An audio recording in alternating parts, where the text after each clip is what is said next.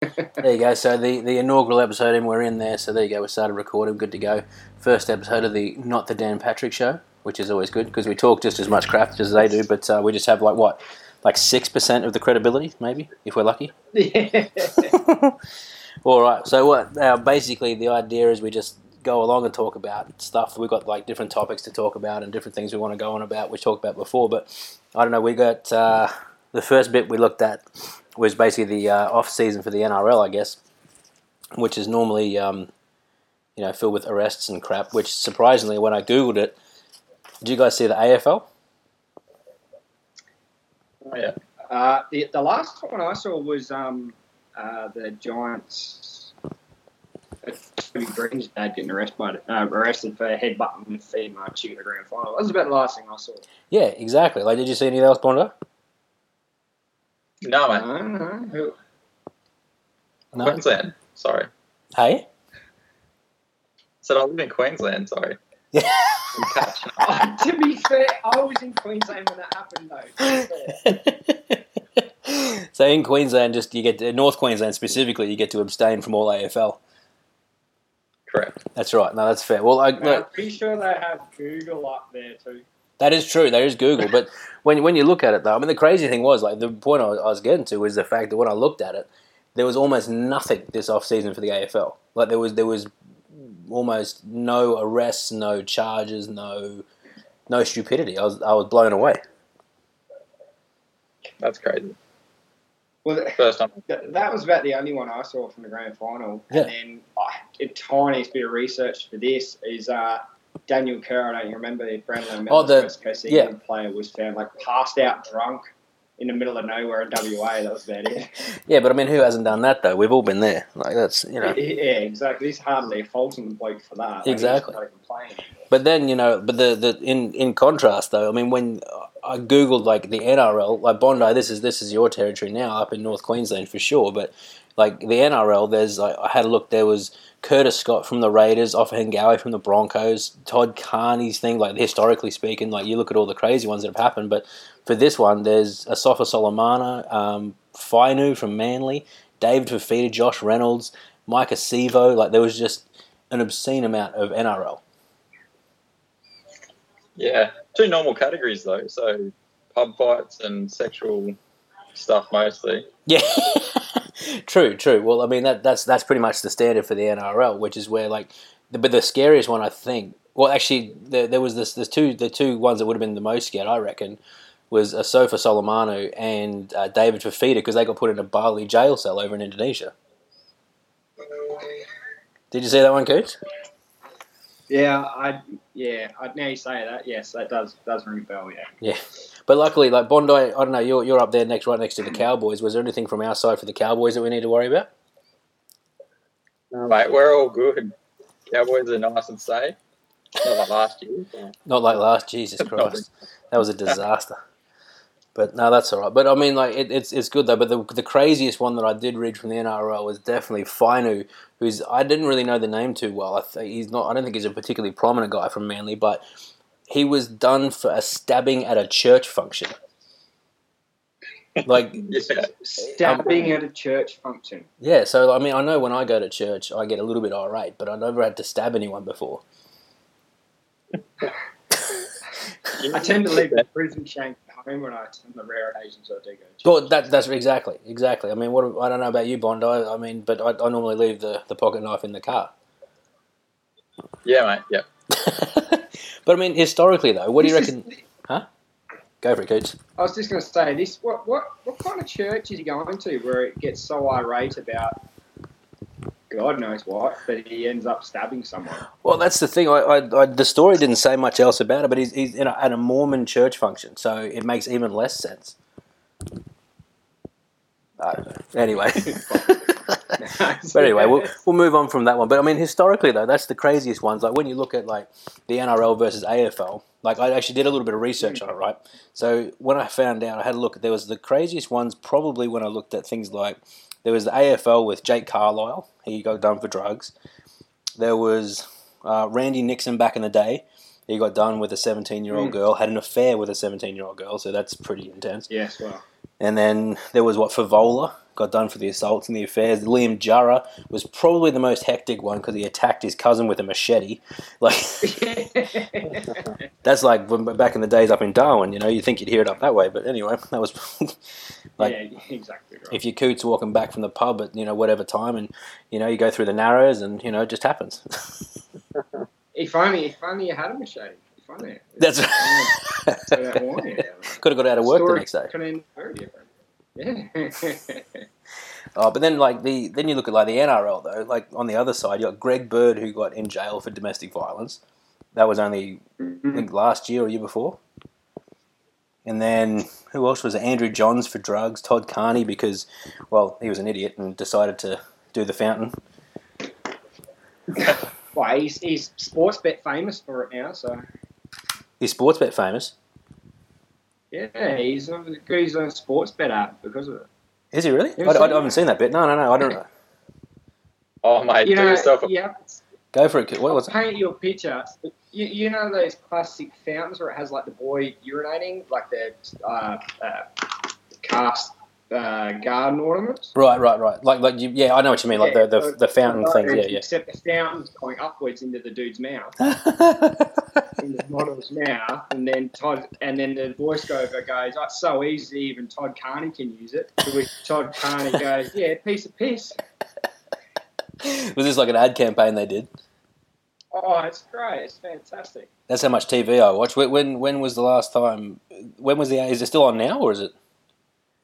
Oh, possibly. Yeah, possibly. Of all things in Woomera, I don't get very normal TV. It drops out a lot too, so I don't really watch it. That's true. Well, in Woomera, mate, it's it's not too bad. Like, is it airing up in Townsville, Bondi? As far as last I saw, it was end of last year, like wind-up time. Oh, right.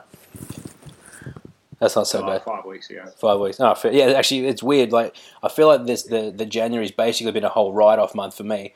And then because, I don't know, like, you go into, like, every year, like, 2020, it sounds great. And you're like, yeah, going to go have an awesome year. And then, like, I copped pneumonia and I was in the hospital for 2 weeks. It was ridiculous. Anyways. All right, now... That basically, I was just thinking the next thing we wanted to talk about. We were looking at a bunch of different things, but the NFL draft. Now, this is where I know Bondi, not the biggest NFL aficionado, but did you do any research on the draft coming up, man? Mate, closely followed throughout the season, Joe Burrow. He has done some research, ladies and gentlemen. Look at him go. He's listed off the number one QB pick. Yeah. No, it was a bit of a fan throughout the season, but I feel like his career is going to be ruined being number one drafted. Do you reckon? Okay, so when you say his career is going to be ruined, all right, I'm guessing, like, for me, I think the Bengals are going to pick him up, their number one draft pick, right? 100%, yep. Coates, what do you reckon?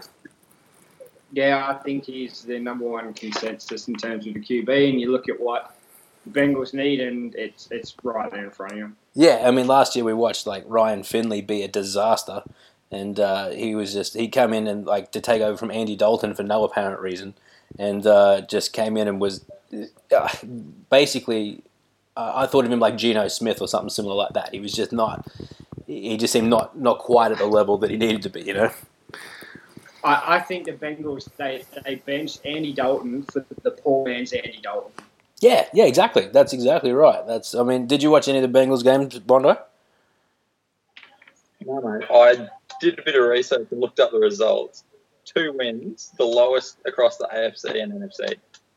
Oh, that's not a good omen. No, that's true. It's kind of like it's almost like the Jets drafting Sam Darnold. Like they scammed for Sam, and now the poor guy's career is like in the toilet because he's just been like the poor guy's nothing. The Jets really haven't looked out for him. No, they haven't. No. They really didn't, and it's really just shit ass because you think like the guy who's probably would have been needed like a good year under a good coach, and if had he gone somewhere like I don't know, like San Francisco under Kyle Shanahan or something like that.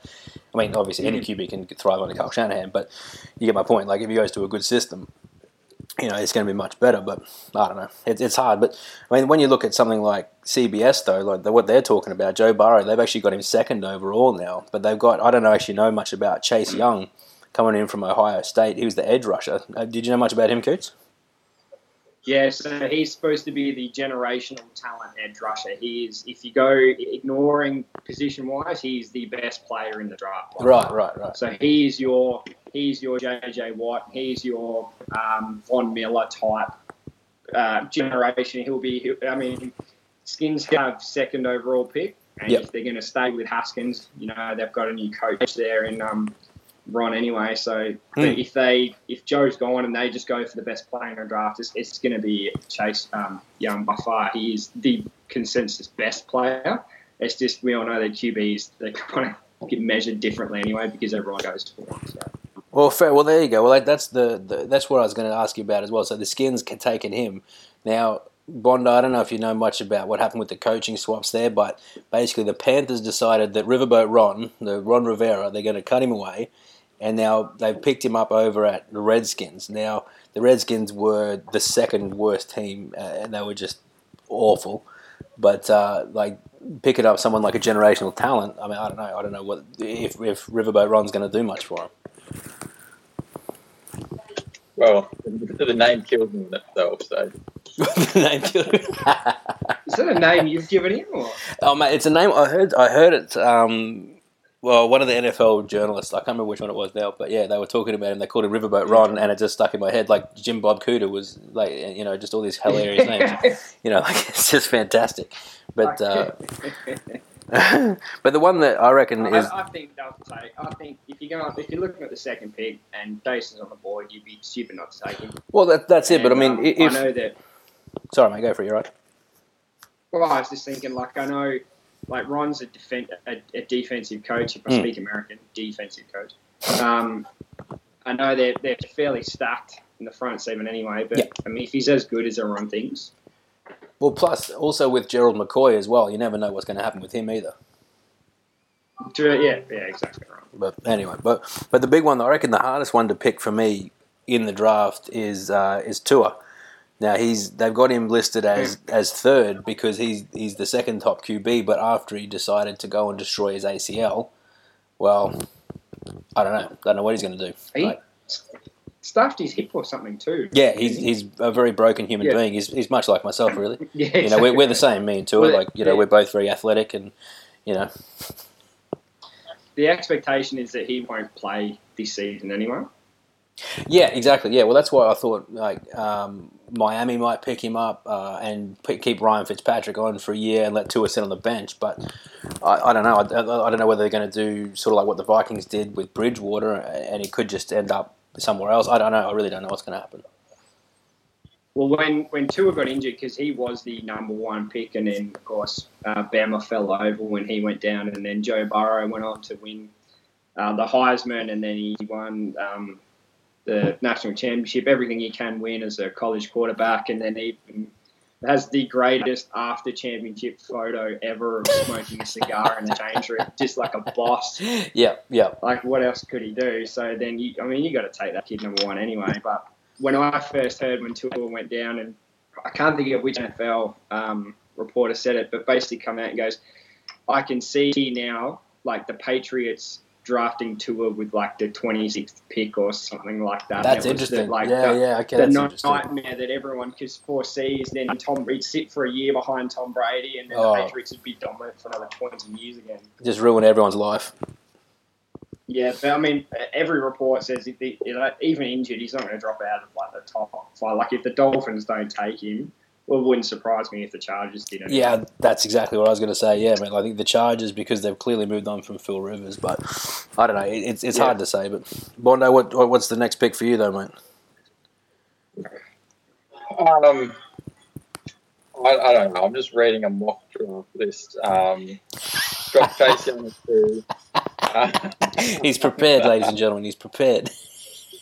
He's focused too much on the tennis that we want to talk about later, but that's all right.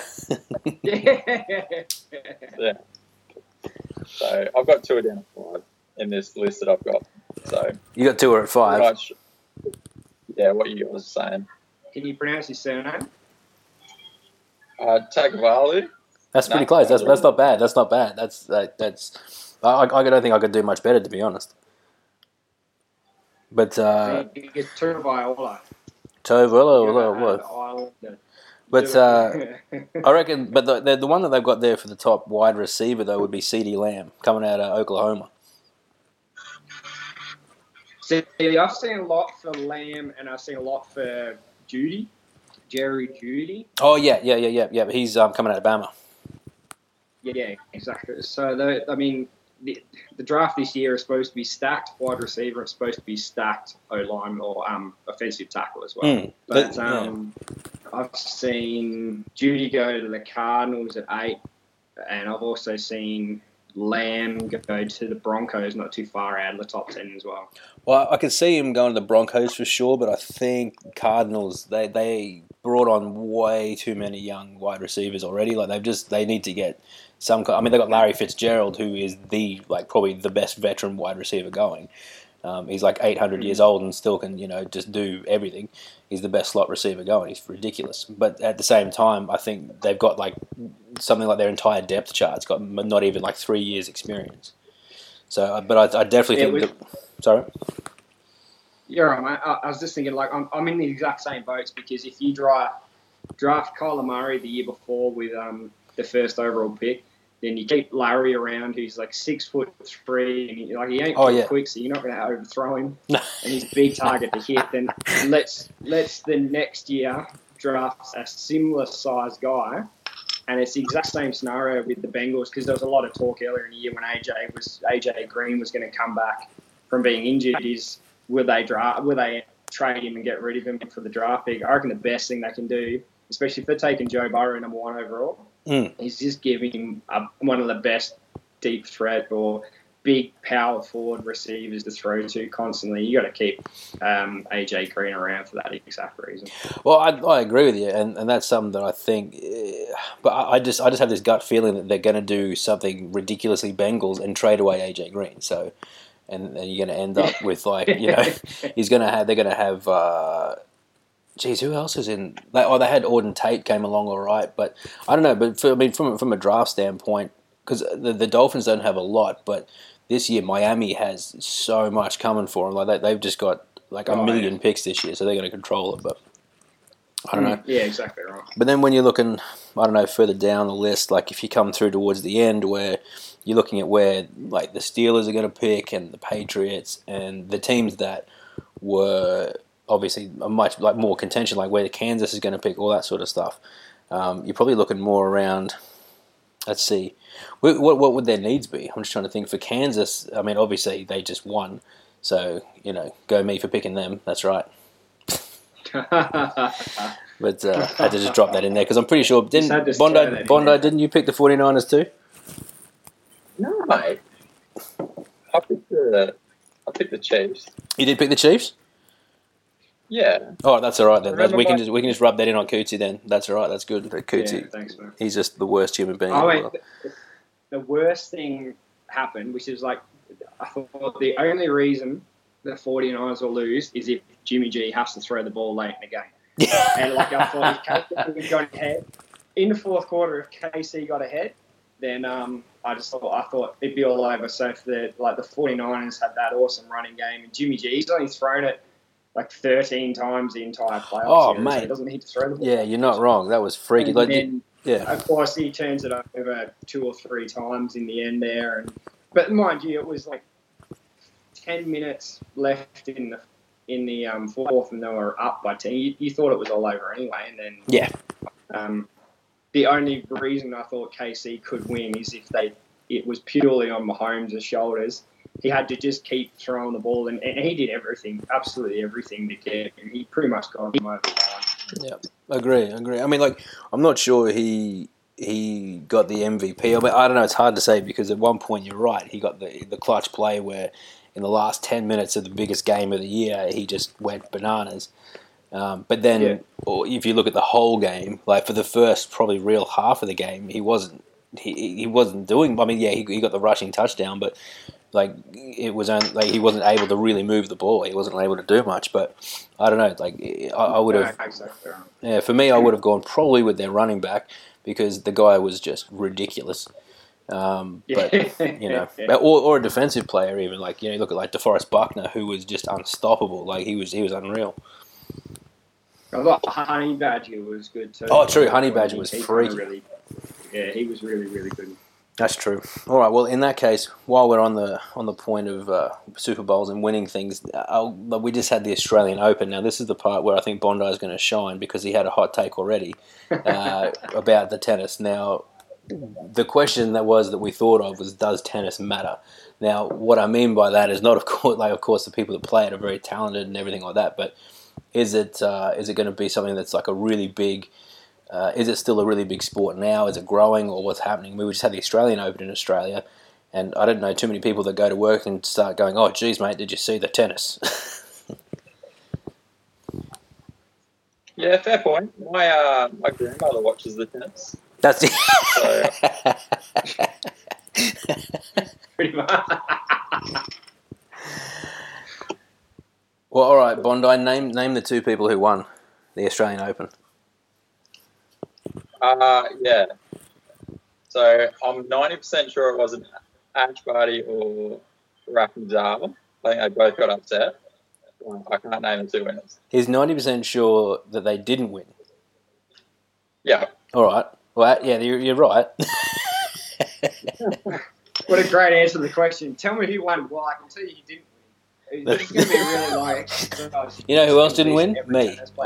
I didn't win it either, mate. That's all right. It's no, look. So Ash Barty got knocked out in when she got knocked out, she was in like the semi-final. She got beaten by the young American girl who actually went on to win it. But she's Kenan Keenan. I can never say her name right. But she beat the unseeded Spanish girl, whose name I can never say. It's spelled Muguruza, but it's pronounced like Muguruza or something. I don't know. Anyway. Yeah, sure. Cool. Yeah, exactly. But then I loved the Austrian guy TM. They had you know, Carpe TM was his thing. That was cool. But he couldn't, like, he did well, but he just couldn't quite, you know, beat Djokovic, who whooped him in the end. But Bondi, your hot take, mate, go for it. I loved it. Yeah, so when you asked, my response was only if you're female and you want to do half the work for just as much money, or something there. It's sensational. It's beautiful. It's brave to say it these days but I know what you mean, because it's equality of pay and everything like that. I understand what you mean, because I'd never actually thought of it before. That's how funny it is, because like when you said it, I had no sort of real thought about the fact that men, like the Djokovic game went to 5 sets and the girls game went to 3 sets, and that's it, and that's the max you can possibly play. Yet they get paid the same prize money, right? And it's the only sport that I can think of that is not, like, golf. Sure, the women's team shorter, but it's not like they change, you know, par 5 to a par 3 just because they shorten that hole. Exactly. Everything, cricket, all those kind of sports, similar or the same sort of layout, just, you know, adjusted for the females. But with tennis, it's not like it's, you know, 5 sets. No, the court's the exact same size and all the rest. But I mean, to be fair though, it's literally the only sport where, like, yeah, the game time is adjusted and they get the same pay. But then when you look at like the sports you just mentioned as well, like cricket and golf and what other sports I'm thinking of, like MMA, whatever you want, you could list almost any other sport, there is no pay equality. And like it's just that's the big problem, I guess, which is something that, but I guess it comes down to TV ratings. That's probably where that's probably the biggest point, right? Yeah, that's it. So I mean, you might see people like Elise Perry giving up the old cricket ball for a tennis racket just to get her nose in front. Well, I mean, that's possible, but I mean, it depends. Like, I mean, you see all that. They brought out movies about it too. Like, what was that? They had Bobby Riggs play against Billie Jean King, back in the day, and this just to prove that men and women were, just as good, etc., etc. And that was what made the whole pay equality thing. That was the big point. But it's an interesting point. But I mean, outside of that, though, outside of the pay issue, I guess I wonder, is tennis as big? Because it's probably one of the few sports, I think, where men and women are actually. You watch the women's tennis just as much as you watch the men's tennis. Whereas if you watch, say, basketball, for example, not many women's games are televised in anywhere in the world, like Europe or Australia, it doesn't matter, particularly not in the NBA, WNBA. But that's probably tennis is probably the only sport that matters more. That's what I'm getting at. Is it some of that sport that matters more than, say, NBA or basketball or cricket or whatever? What is it up there with those sports, top five in Australia? Oh, I think in Australia, again, going back to demographic, I mean, all of the tennis should travel to see the tennis. But I think for the younger demographic, it's certainly not a sport that you'll sit there and sip a beer watching. So that's my take on it. What do you reckon, Kurtz? You're going to sit down the pub and watch the tennis or what? Well, I think you can't... the sheer fact that... I don't know if you can get beer at tennis. Assumingly you can.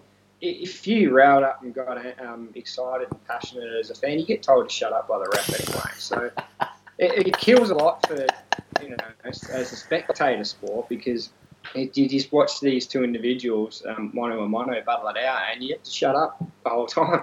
It doesn't make any... So straight off the bat, tennis doesn't make a hell of a lot of sense to me. Yeah, that's fair. I can see that point. I think they kind of let it go. It's mainly during the serve that you need to be quiet, like when someone's teeing off in golf, same sort of deal, right? But I think you're right, because a lot of the time in the tennis, it's true, you got to be quiet. Whereas in the golf, as soon as someone swung through, boom, everyone can be loud again. It doesn't matter. Yeah, exactly. Right. Whereas tennis, it's people holding their breath for the whole time, and then you can't clap or do anything until the point's over. And sometimes those rallies can last for ages. Pete Sampras and Andre Agassi used to go on forever.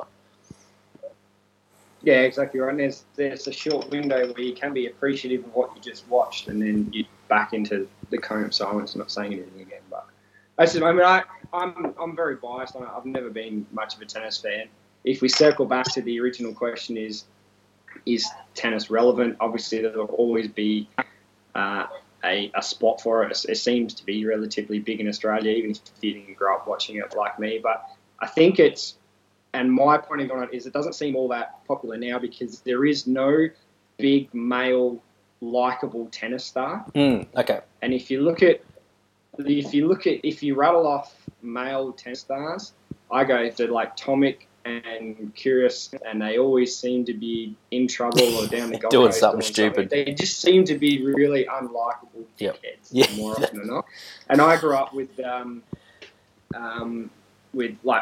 Rafter and of course, Pat Rafter, Leighton Hewitt, Mark Philippoussis, that's the other guy I was trying to think of too. Yeah, and even Leighton Hewitt to a very lesser extent, but they still. I mean, the fact that these guys are finishing 13th in the tournament and still becoming millionaires off it, and then you see them in trouble or doing God knows what every other day. It's just there's no big likable male Australian tennis star, and I think that's just and I feel it's been crying out for it ever since Rafter retired. There's this massive void in Australian tennis. It's just waiting for someone to not be a dickhead and be good at tennis. And I feel that's not a big ask. Just be good and don't be an idiot about it. Don't whinge, don't carry on. Just there's this spirit about playing tennis for some reason is a big void. No, that's fair. I agree with you. That's a really good point. So basically, that's probably the biggest 2 points. Is one, what Bondi said, the younger generation is not really much of a spectator sport to go sit down the pub and watch, and two, we don't really have anyone to rally behind where we just go, that's Ash Barty's probably about. She's come along now, which is great, and she's probably quiet. She's very good, sort of quietly confident or that sort of thing. But again, she's not someone that's built up years of credibility. She's only just come on the scene probably last year, really. Yeah, exactly right. Yeah. All right. Well, that's fair enough. But I think the other thing, talking about commentators, which is what we're doing, like talking about all the sports and stuff, but I don't know, like, if you guys followed the MMA for the last little bit. Yeah. Yeah. Yeah. Bondo?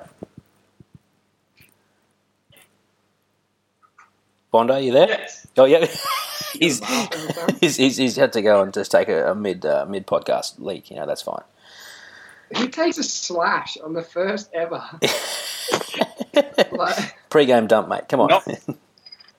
This is trip, man.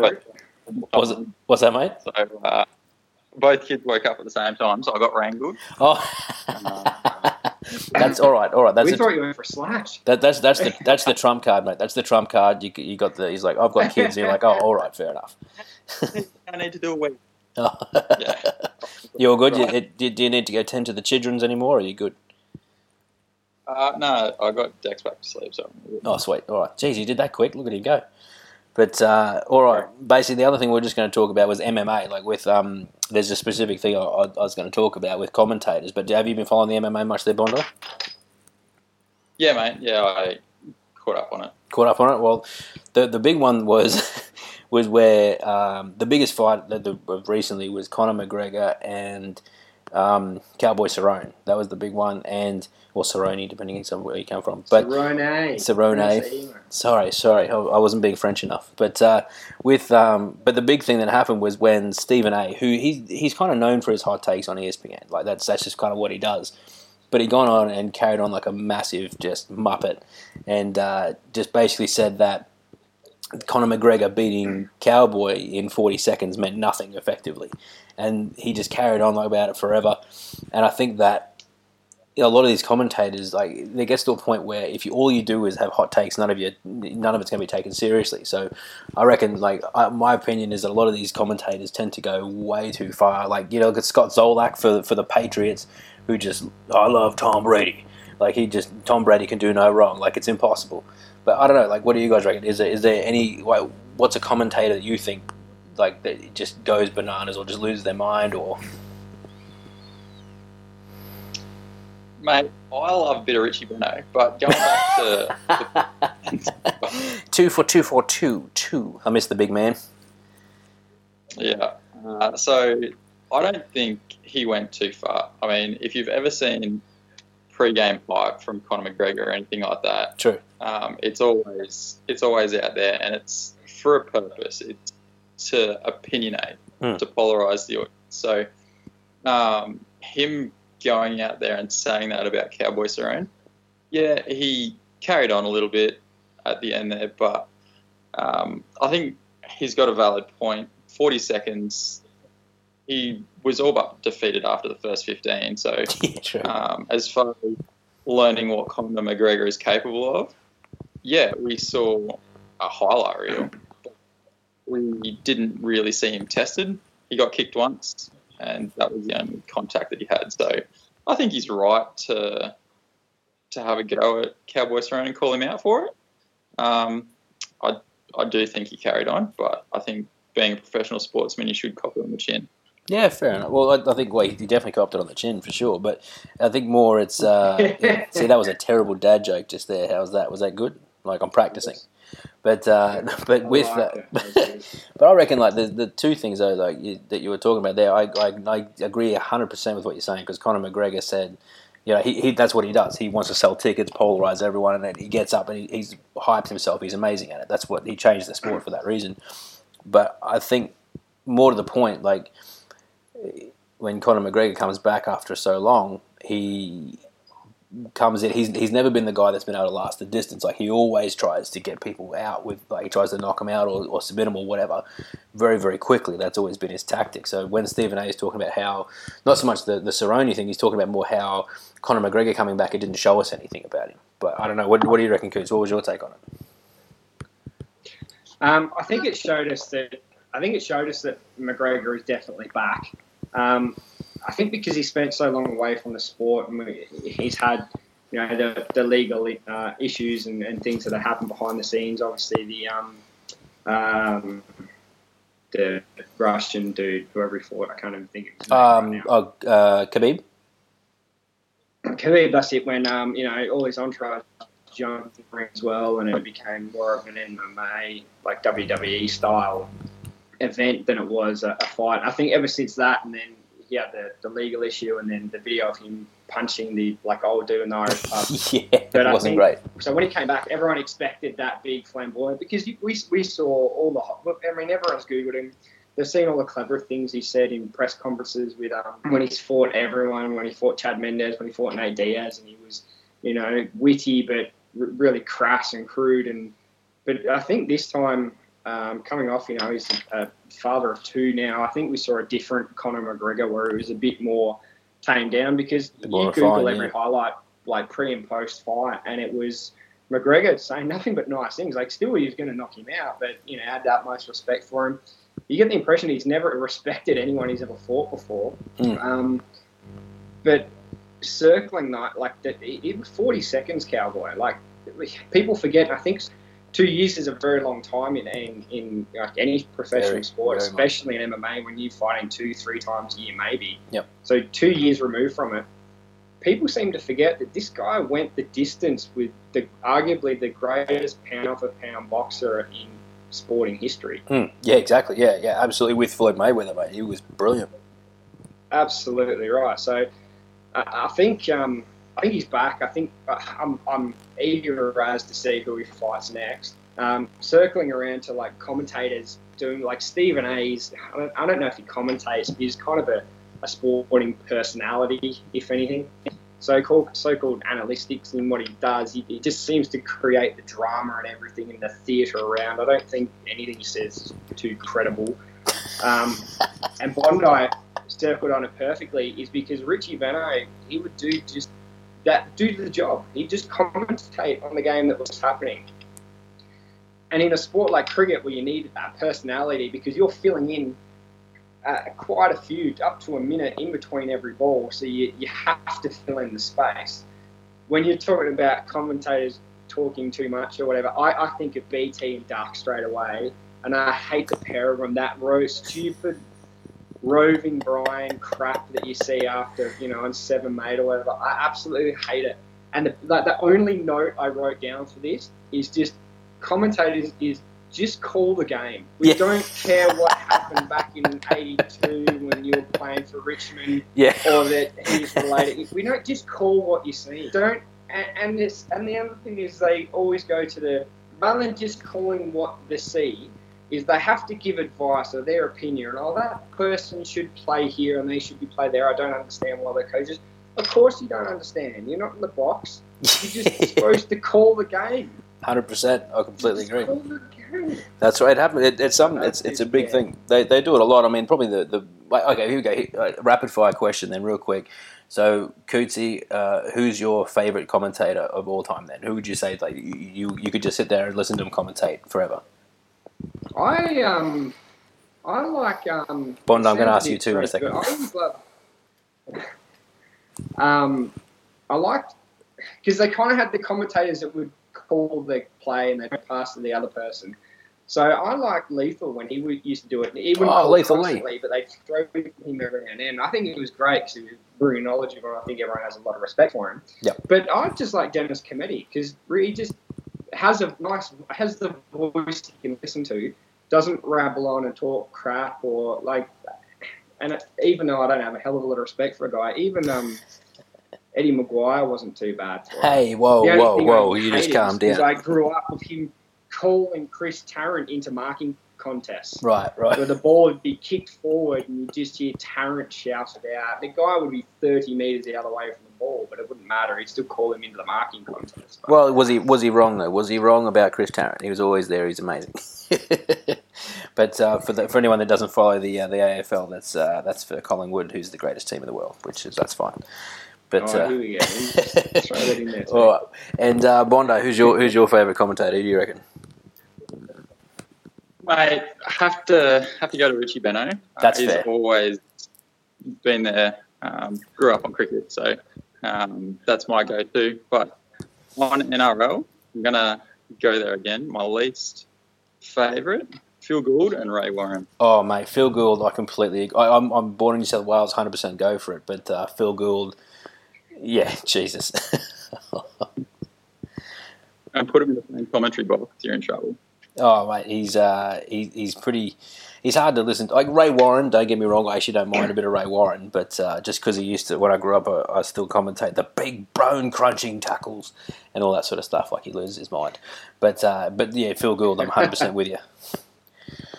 But I reckon I'd have to, I don't know if he's my favourite, but I certainly mimic him the most, is Bruce McAvaney, just purely because with the AFL, because off the step, clever, like just he says the same things 900 times a game, and it's hilarious. So I don't know if he's my favourite, but I definitely find him funniest. But Joe Rogan's not bad for the old MMA, he goes all right, but anyway, there's yeah. Absolutely, yeah. Actually, if you're going across the board, I reckon Joe Rogan is just about the best. Yeah, absolutely. Because he knows everything what he's talking about, which makes it easy. But yeah, that's a good point. Like sort of like what you're sort of saying about Lee Matthews, or even Tony Romo in the box as well. He's very, very good. All right, now the last thing we wanted to go over was actually coming back to Australian sport again, which is looking at the NBL. Now the NBL, that's kind of gone off the boiler a little bit for a long time because for whatever reason they decided to sell the TV rights to Fox, which did just it was just terrible because Fox just ruined it. But now it's sort of come back a bit now, and one of the big things that they've done is sort of using the NBL as almost a developmental squad for the NBA. With LaMelo Ball coming over, he played a bit for the Illawarra Hawks. And Bondi, you were asking me about him. Did you do a bit of research? Did you find out who he was? Bondi, are you there, or are you looking after kids? Oh, Bondi's dropped out. You should tell the story, mate. All right, well, basically, I'll tell the story. But basically, so he's playing college ball, but he became ineligible, so he came over to the NBL to play a little bit of professional development, and basically he jumped back on, which is great, and he's now sort of looking to go and declare for the draft after playing for the Illawarra Hawks for a while. And personally, I reckon it's made the NBL... I don't know if it's made it more relevant, but it's certainly given it a lot more of a boost to have such a big star come and play. A guy who's basically going number one in the draft, which is a huge deal, particularly coming out of Australia and playing for the NBL. It gives us a big boost and it makes us more attractive to a lot more college stars and people that are going to basically go back and forth from the NBL to the NBA, which we've got a lot of Aussies playing over there now, which is great, like Patty Mills, Deli Bedova. We've had Andrew Bogut, obviously, a stack of these guys that are actually getting some prominence over there now. But I don't know where they're going to end up. Just left out the biggest star of them all, but that's fine. The biggest star, okay, who are you talking about? Go for it. You just left Ben Simmons off that. Oh, okay, it's Ben Simmons, fair enough, sorry. All right, Ben Simmons, fair enough, Ben Simmons. LaDonte Exum, I don't know. Andrew Baines, like, I don't know. There's a stack of them. There's heaps of players, which is really, really good. Yeah, there's, yeah. Hmm. And I think it's been really good for Australian basketball, which is what I grew up on. Like, I grew up playing it. And I mean, for me, Patty Mills, when I stopped playing basketball because I was too broken, like, basically Patty Mills was just starting his career in the NBA. So that's how long it's been since we've had a big flow-on effect, and it's taken that long to build Australian basketball back up from basically the ashes of Fox Sports that it is. But I don't know what do you reckon? Is it something that's building back up again, or what?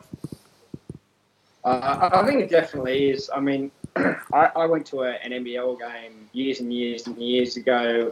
It feels like the NBL was just revamped and then sold to be amazing again, and then it crashed and burned, and someone else bought the rights and it crashed and burns. Like, yep.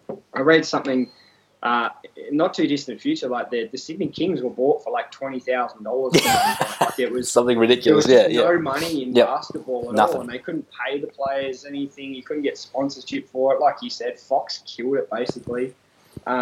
But then, like recently, I think Andrew Bogut's done huge to then elect to come back to Australia and play. And the sheer fact that his name, and especially with basketball, his names matter as well. So big time. He dragged me off the couch, and me and a couple of mates, we went and saw him in Brisbane. And even though they were playing the Bullets, where you kind of thought I should probably go for Brisbane here, we ended up going for the Kings because Bogut was on the court most of the game. Yep. So, yep. But yeah, you're right. It's made the NBL more relevant when Ball came over here as well. with the potential of him going, you know, possibly number one, he's not going to drop too far if he does anyway, knowing he's been removed. You know, college ball, obviously, in America is insanely popular. Oh, huge, yeah. But there's even talks of expanding the league to Tasmania as well. Like, it's... Well, I mean, Tassie's positive for the NBL, which, again, we've been struggling for. Like, I grew up watching, like, Aaron Trahair. Oh, yeah, like, there was Andrew Gaze, all those guys. Yeah, yeah. Andrew Gaze. Yeah, Shane Hill, all those guys. Andrew Gaze, Aaron Trahair, and all these guys. That's it. We grew up watching those guys. They're all Melbourne Tigers days. Just goes to show how old we are, mate. Andrew Gaze is a grey-haired man. He's, like, coaching mostly these days. To be fair, Andrew Gaze was grey-haired at like 30, so... Fair point. That's a fair point. He was a silver fox early. But Bondi, I saw the noise pop up at your back, mate. Yeah. He's there. I was just going to get your take on the NBL, mate. The LaMelo Ball. I was just asking if you'd found out who he was. Yes, NBL. He's doing well. He's doing well. Well, all right. I tell you what. I'll switch off that. We'll switch off basketball. Let's have a look at the last thing. This was a rapid fire one. I just thought about it, only because it popped up. Was just the Big Bash, because it made me remember it when Bondo said he's growing up on cricket. So I'll ask you, Bondo. What do you reckon? Who's your pick for the Big Bash winner? Mate, Big Bash has already happened. Sixers beat the Stars in a 12-over. Did they really in the grand final? Did they beat them already? Oh, wow. I'm behind on it. Wow, that happened yesterday. Wow, I just pulled it up. That's my fault. Embarrassing. Hey, man, whatever. I was doing fine up until now, right? Yeah, the Sixers definitely had the strongest team throughout the year. Mate, what you could have done just there was tell me that the Sixers would have going to win, and then we would have had to Google it and found out that the Sixers won yesterday. So... You know, you could have had one up. They were supposed to. Every report, the Stars were killing it all season long. Oh, that's fair enough. Well, the Stars were doing good, but they seemed to collapse at the end, didn't they?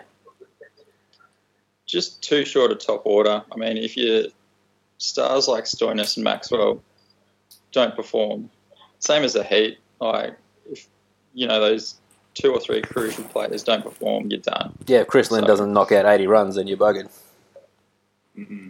Yeah, AB de Villiers imported for 3 games and scored a grand total of 25 runs or something like that. Good player. That's what. Well, here you go. I'm going to ask a different question, just purely from an opinion standpoint. Is the Big Bash really like a lot of guys I talk to? They think the Big Bash is an abomination, basically. Like they're just like, you know, the cricket loyalists, where they're like, if it's not one day or Test match, then I don't want to talk about it. Like, well, those fossils will be dead soon, so.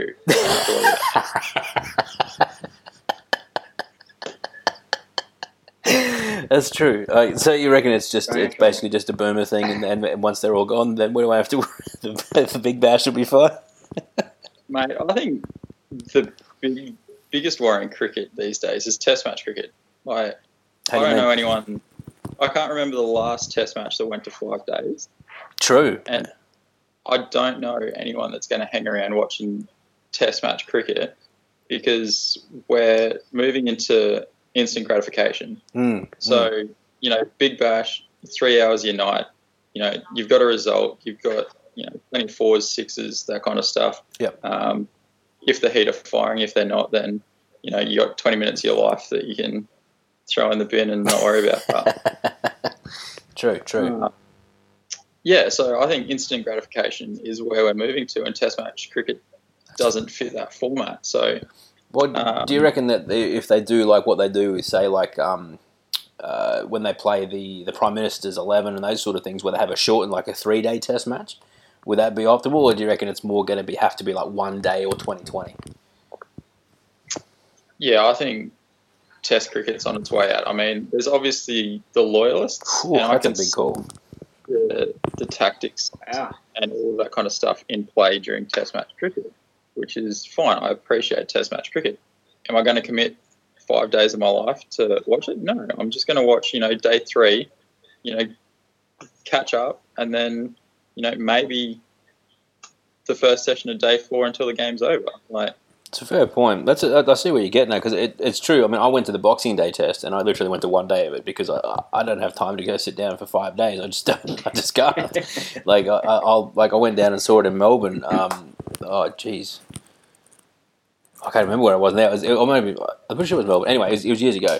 And I went to go see just the one day because you're right, it takes up so much time these days. And I mean, you can watch a 2020 match like you would watch an AFL or an NRL match, almost basically, a very similar sort of time frame, and you're done and dust and you got a result. Yeah. What do you reckon, Coots? You in 2020 or one day, or do you reckon the institution of Test cricket is going to stay? I don't think there'll always be Test cricket. I think you'll see less and less tests played because obviously you have the marquee ones. Mm. So you're going to have your Boxing Days, you're going to have your New Year test. Those will still happen. India's proved the market and money in cricket is obviously 2020 because they're pumping billions of dollars into that IPL.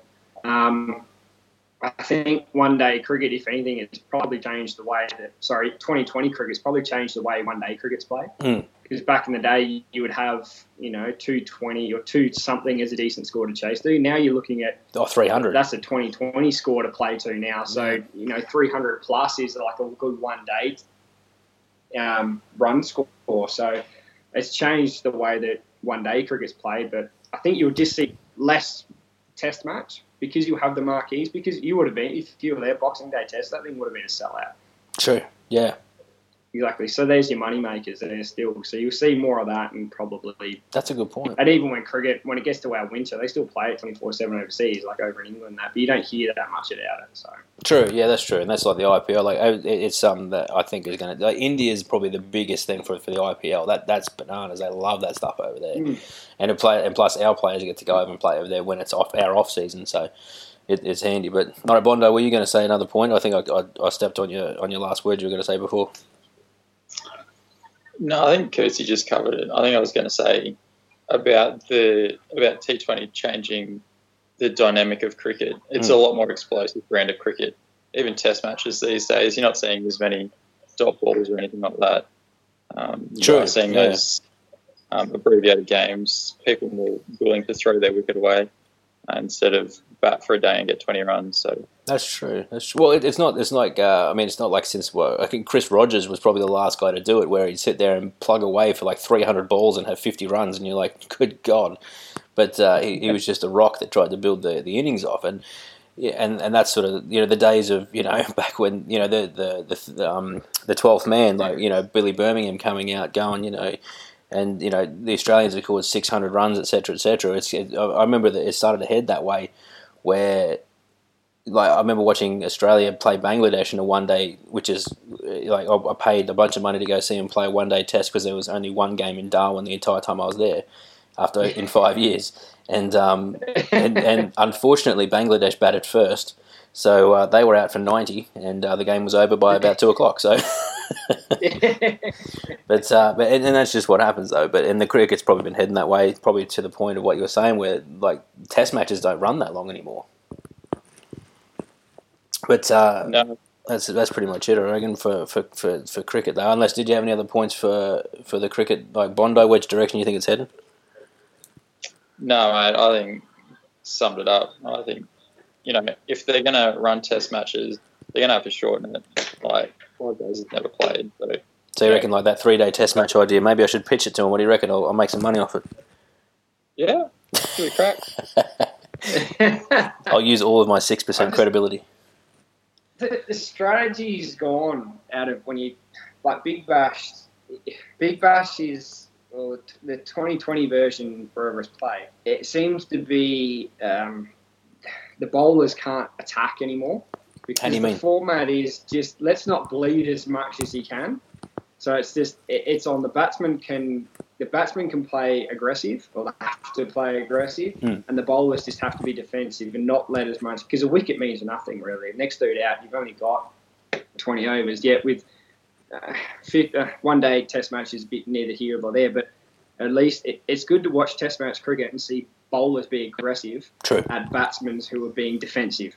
So there's a lot, the tactics is still there in test match cricket, and it's great to see, you know, I mean, again, we're showing age to get here, but I grew up with, like, watching Glenn McGrath from one end being line and length, and then Brett Lee the other end just being erratic, bowling around 158 and knocking the guy out. Like, it was just great to watch that over and over after over. Where in Big Bash, it just the bowlers are just like, just try not to hit for a six, but if you do, don't worry. Yeah, like you know where going. Like it's just it seems to be like the fourth ribbon event for every school kid that couldn't win anything. Like that's all right, just try again. There's no the strategy going from those teams. I agree. Sorry, mate. Yeah, I disagree with you there, Curtsy. Like, you see a lot of bowling matchups. So, highlighted in the T20 last night when Maxi had the mic on, they were talking about matchup with, you know, the batters coming in, where they like to hit, what they like to hit in percentages. Josh Hazlewood, change of pace, really effective, that kind of stuff. So I think there are still tactics in it, but you just don't have that 3-4 over build-up where you're putting pressure on the batsman. And the only way you can do that is with dot balls, which is a rarity in T20. It's a benchmark as far as bowling goes if you can bowl a dot ball. Josh Hazlewood almost bowled a maiden last night, so you know, talk about putting pressure back on the batsman there. So a maiden in T20 highlights that, but it's not in the same dynamic as you find in Test and One Day. Did you say Hazlewood only got a maiden in T20? Yeah, mate. Bowled 5 dot balls, and then I think he got hit for a boundary on his last delivery in the over. That's which is exactly my point, though. Oh, but I think I know what you mean, though. Like, it's not so much. I think the tactics it's just different. Like, we've grown up watching, you know, a war of attrition in Test match where you've got, you know, like you said, Glenn McGrath just bowling a tidy line and length over and over and over and over and over again, like 4,000 times in a row. And then we bring in someone like Shane Warne, who would just then turn the ball and just try and clean up. And that was something that we grew up watching over and over again, and trying to, you know, wait for the new ball to come in, and swing bowlers with Brett Lee, all that sort of stuff. But I think you're right, it's just a different sort of tactics. And because it's 2020 now, you look at 20 overs where you've got to have such a compressed target of where you've got to be effective. So that's, you know, that it's really hard to say. I think it's just a different set of tactics that we're not used to, and that's probably showing our age again. Well, the whole competition is based on fun, and whoever is like brought in the Big Bash, that's what the NBL needs. In like, why can't basketball be that same level of fun and excitement for the whole family? Yeah. Because BBL was. I mean, it's called the Big Bash League. Like, the whole thing is about fun. It's about families to get you through the gate, have a good time, and go home in a couple of hours. Yeah. It's not like a premiere. It doesn't hold the same. Not the same pedestal as like an NRL or AFL grand final. I mean, it's not even the 2020 World Cup still seems to be like the pre-game entertainment to even the one-day international or the one-day World Cup, or there's no Test equivalent, but whoever's the number one at the end of the calendar year kind of thing. Like, it's still the fun event to go to, and it probably needs time to then develop like some kind of like the arch rival or some kind of.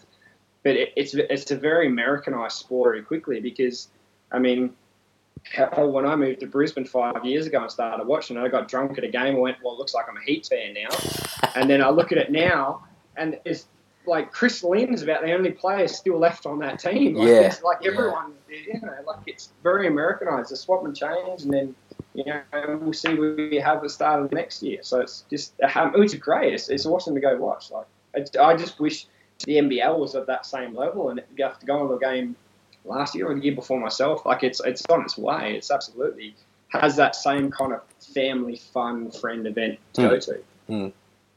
Yeah, I think you're right. I think it's because I think it's sort of like what Bondi is saying, same sort of thing. I think we're on the same page with it. Is that like it's just the Big Bash has definitely become that, and that's sort of where you get that same have that result in one day, and you're good to go. Like, you don't have to sit around for an entire day. You can go for an evening with your family, and I'm hoping that the NBL with the NBL that it's going to head that way as well. Because I mean, I do miss, like I was, you know, like Bondi, the institution of the Townsville Crocs. I think it's very much a thing of the past, because you probably did. You the Townsville Crocs, is there anything like that left up of the Townsville Crocs in Townsville now? I'm going to say yes with no confidence at all. Nice. No, look, I think they're pretty much, because they folded years ago, and the building next to where I remember going there, like there's the pink building where the Crocs Leaf Club was, and all these sort of things that were there years ago. And I grew up watching them, and they were like, you know, they were the people that when I was at high school, that was who I used to watch. But then they folded, and they're just not there anymore. But speaking of the basketball, though, we've just cracked the hour mark, boys. So we'll wrap it up. So the last question I'm going to ask is just your picks for who's going to take the NBA championship. Go for it, Bondi. Bondi, the NBA champion. Who's going to be the NBA champion? Right. Basketball, yeah? Yeah, the National Basketball Association in America. You know, the Los Angeles Lakers and the Milwaukee Bucks, etc. Yeah. Nah, I'm completely on board. Oh, right. I always get He's on board 100%. Sorry, it was a hard left from cricket over to basketball. Sorry, mate. Yeah. Well, I always get the NBA and the Major League Baseball mixed up. Same, but different. 100%. They're basically the same. This is from the baseball fan, though. Yeah. Do you follow baseball? Not as close as I used to. Okay. But as far as the NBL pick goes, I'd have to go for the LA Dodgers. Oh, Jesus. Mate, if the Dodgers win, mate, we're in trouble. Yeah. Yeah, honestly, don't know. Stab in the dark, go the Spurs. But oh, mate, that's a great pick. I love the Spurs on my team, but unfortunately they are pretty horrendous this year. Yeah, well, but I'll take it. I'll take 22 it. 22 and 30, I think they are right now. So. Pretty much. They're out of the eight. But this, you know what the crazy thing? Just because we're on the Spurs and then my team. Thanks for bringing it up, Bondi. I appreciate it. I definitely didn't pay him money for that. But the point is with these guys is that if they don't make the playoffs this year, it's going to be the first time since 1997 when they drafted Tim Duncan, who retired a few years ago, unfortunately, that they have missed the playoffs. Like it's, I was very lucky when I was like 10 years old at that 1998, and I picked the Spurs as my team. I was a very lucky human being, and I have not missed the playoffs for like 20 years. So it's just insane. But if this year, it'll be the first year if they don't make it. So I'll be gutted. But I think, you know, a 20-year run, I can't complain. Yeah, as far as sporting success consistency goes, that's got to be one of the greatest ever. To have that consistent playoff berth is pretty crazy. It's almost offensive, really. Like it's it's fantastic. All right, so we've got the Spurs for Bondi. What do you reckon, Coots? Who's your pick? I'd love to play. I'd love to say the 76ers. The 76ers?